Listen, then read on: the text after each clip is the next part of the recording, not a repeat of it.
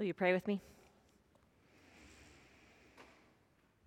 Come, Holy Spirit, heavenly dove, with all thy quickening power. Come, shed abroad a Savior's love that it may kindle ours. May the words of my mouth and the meditations of all our hearts be acceptable in your sight. O Lord, our rock and our Redeemer. Amen. Close your eyes for just a minute. I invite you to picture a kitchen.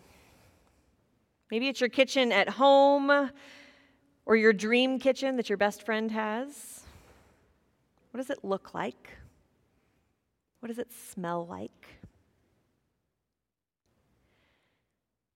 And as you're picturing that kitchen, now I invite you to picture another kind of kitchen, a, a soup kitchen. What does it look like and smell like?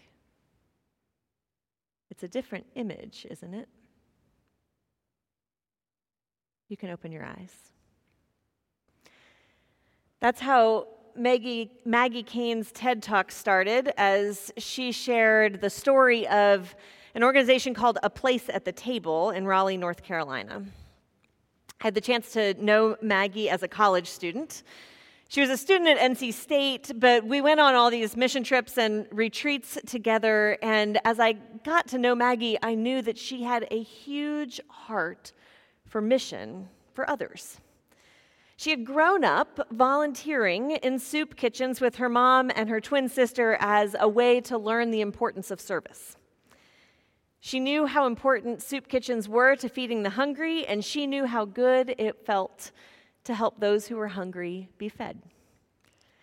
But she couldn't get over this nagging feeling that the differences between the kitchen you visualized at the beginning and a soup kitchen maybe just didn't have to be. She knew that the soup kitchen serving line formed this kind of invisible wall between those who were doing the serving and those who were being served, one that kept one another apart. It was as if the buffet that was supposed to bring them together created a buffer that prevented any kind of real relationship. So, in college, Maggie started working at a nonprofit for those who were experiencing homelessness and poverty, and she was determined to get to know others as whole and worthy and humans just like she was. And she met some of the most kind hearted, wonderful people full of stories of heartbreak and resilience. She broke through those walls of distance and division that she knew in the soup kitchen line by asking the questions we have been asking one another all month Who are you? Where are you from? Where does it hurt? What do you need? Those simple but transformational questions brought her to a place of deeper relationship, and she built deep enough friendships with some of the folks at the day shelter where she volunteered that they came to her college graduation. But when her graduation day arrived, she asked the question that we ask at the end of this series Where do we go from here? Building relationships is fundamental to living out the gospel. Of, of all the gifts that Jesus offered us in his ministry, he taught us how to see people, know their names, care about their stories. He stopped on the road to listen. And so, to be a disciple of Christ means that we're called to this work of relationship building, of listening with our souls to one another's stories. But as Maggie discovered, when you take that work seriously, when you know the answers to the questions about where it hurts and what people need, you can't go back. Her heart had been changed, and she found herself asking this question Where do I go from here? A similar kind of transformation was happening in Peter and Cornelius's life in this morning's story in Acts. Peter had been called to share the good news of Christ with the Jewish people to help them know God's love and grace. But Peter started having dreams, wild dreams, the kind of dreams that when you wake up in the morning, you know they meant something. And you heard it this morning. In Peter's dream, pigs and other ceremonially unclean animals were brought to Peter out of the sky like something from Cloudy with a Chance of Meatballs. And he was commanded by God to cook and eat.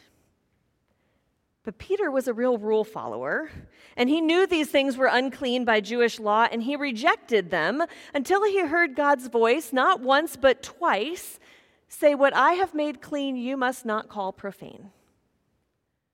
So it's one thing to have a dream once, it's one thing to have a dream twice. But this dream happened to Peter three times, and he just couldn't shake it. Something was internally shifting for Peter, but he didn't know where to go from there. Except that when he woke up, servants of this man named Cornelius knocked on his door and called him to Cornelius's house because Cornelius had had an equally strange encounter with an angel. What we know from Scripture is that Cornelius was a friend of the Jews.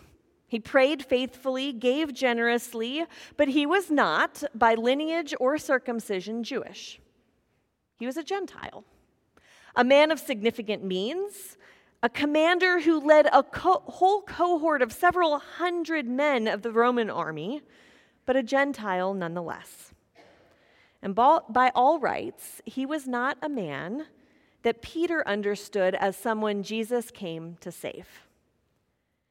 And yet, when Peter showed up at Cornelius' house, when he dared to follow these strangers and go to Cornelius' house, the one who should have commanded power over him, Cornelius, knelt down like a beggar at Cornelius or at Peter's feet.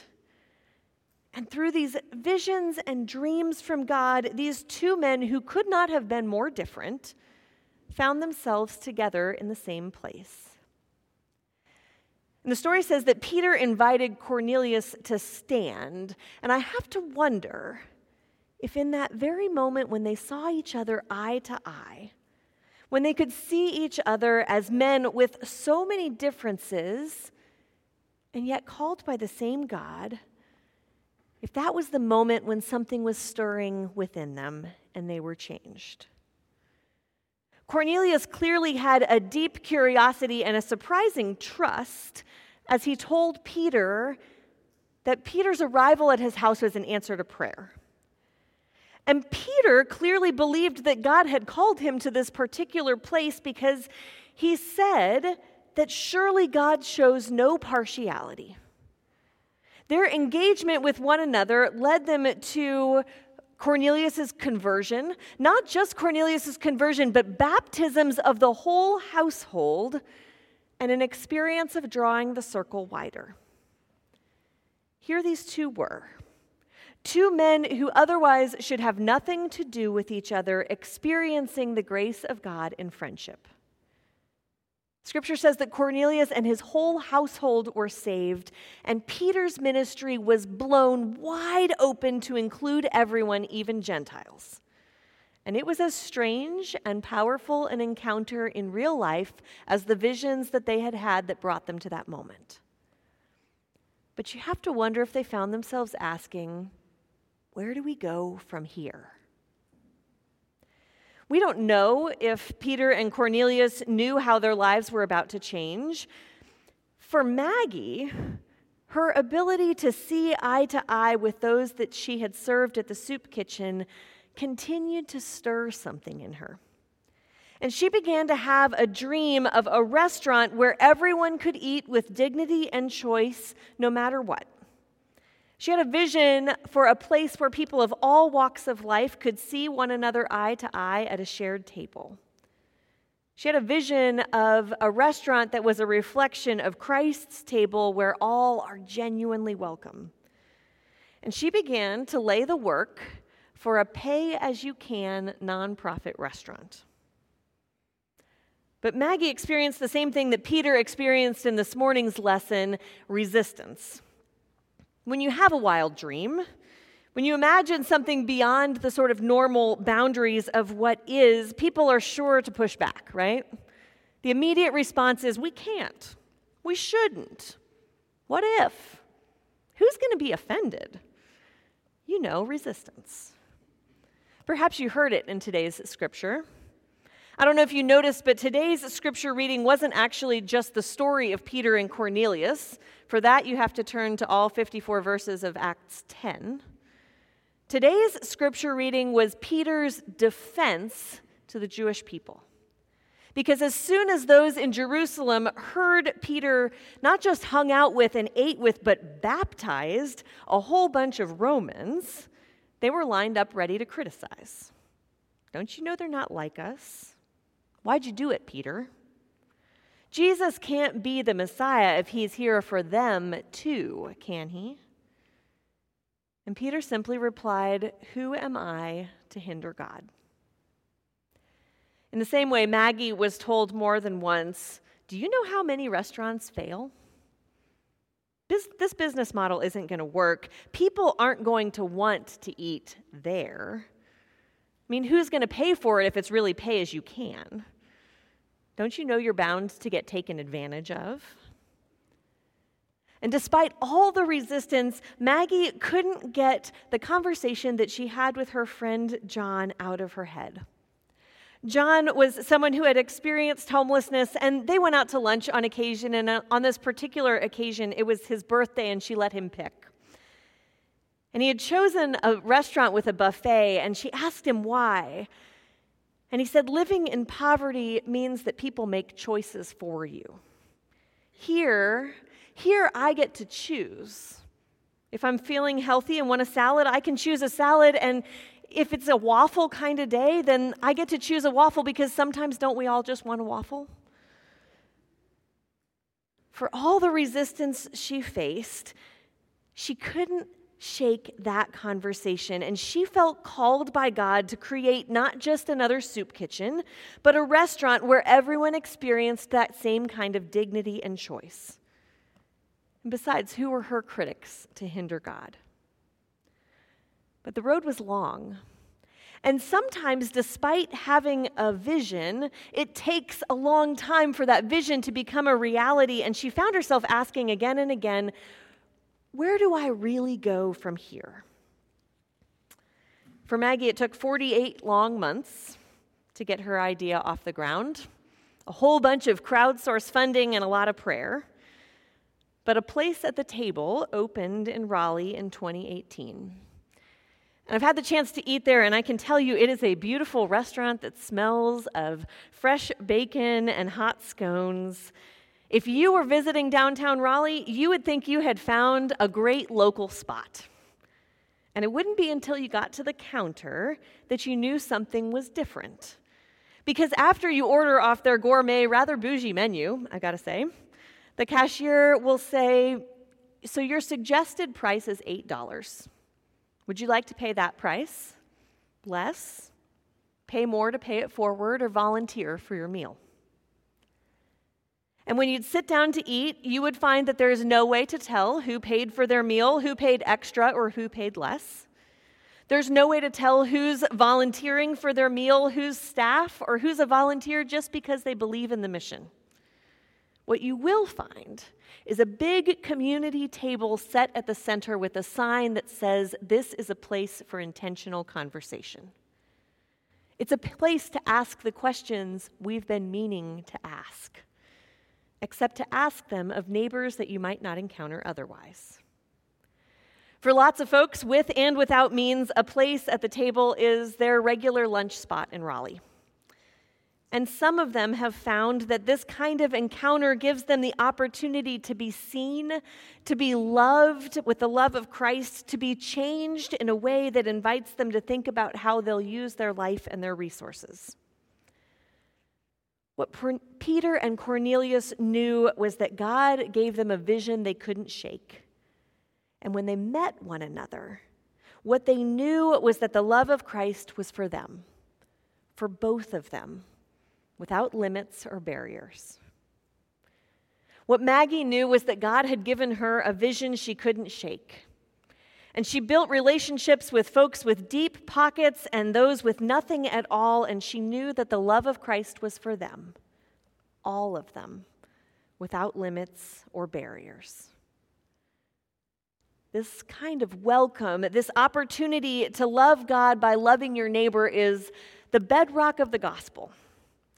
and to live it out, we have spent this month asking one another within these walls those very questions Who are you? Where are you from? What do you need? Where does it hurt? And it's a really good and holy thing to ask one another. But now we ask, where do we go from here? Am I suggesting that the church should open up a restaurant? No. I know some of you are relieved. But this morning's question and this morning's scripture invites us, I think, to tend to those visions, the dreams, those God tingling moments that we just can't shake. And this morning's question also asks that we put ourselves in places where we can see and encounter one another eye to eye so that we can be open to being changed and called to something new. Because you never know who needs to hear the good news of Christ. So, where do we go from here? I believe that after five weeks of asking these questions of one another, it's time to take these questions outside our walls. So maybe you've got a Tuesday morning free and you could deliver groceries with ICM, and you have the chance to bond with an elderly woman at Maggie Russell Towers over the beautiful Swiss chard that's in her grocery bag that week. Or maybe you've taken a season off of tutoring at Dobbs and it's time to get back at it. Or maybe you love to cook and you could bond with a new Afghan refugee family over supplies that they need in their kitchen.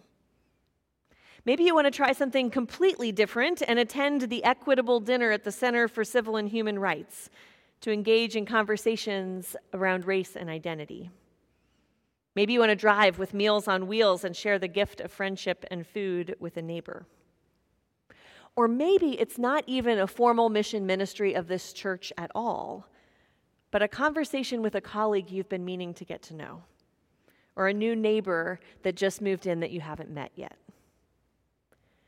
I don't know where each of you is going to be called to serve in this season, but I do know that it matters that we pay attention to those nagging dreams for a better world.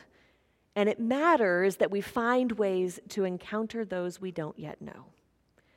For in those encounters, we might just find that the Spirit is stirring us on a path forward, a path toward the table where Christ has set a, a place for me and for each and every one of you, for Peter and Cornelius, for Maggie and John, for neighbor and stranger alike.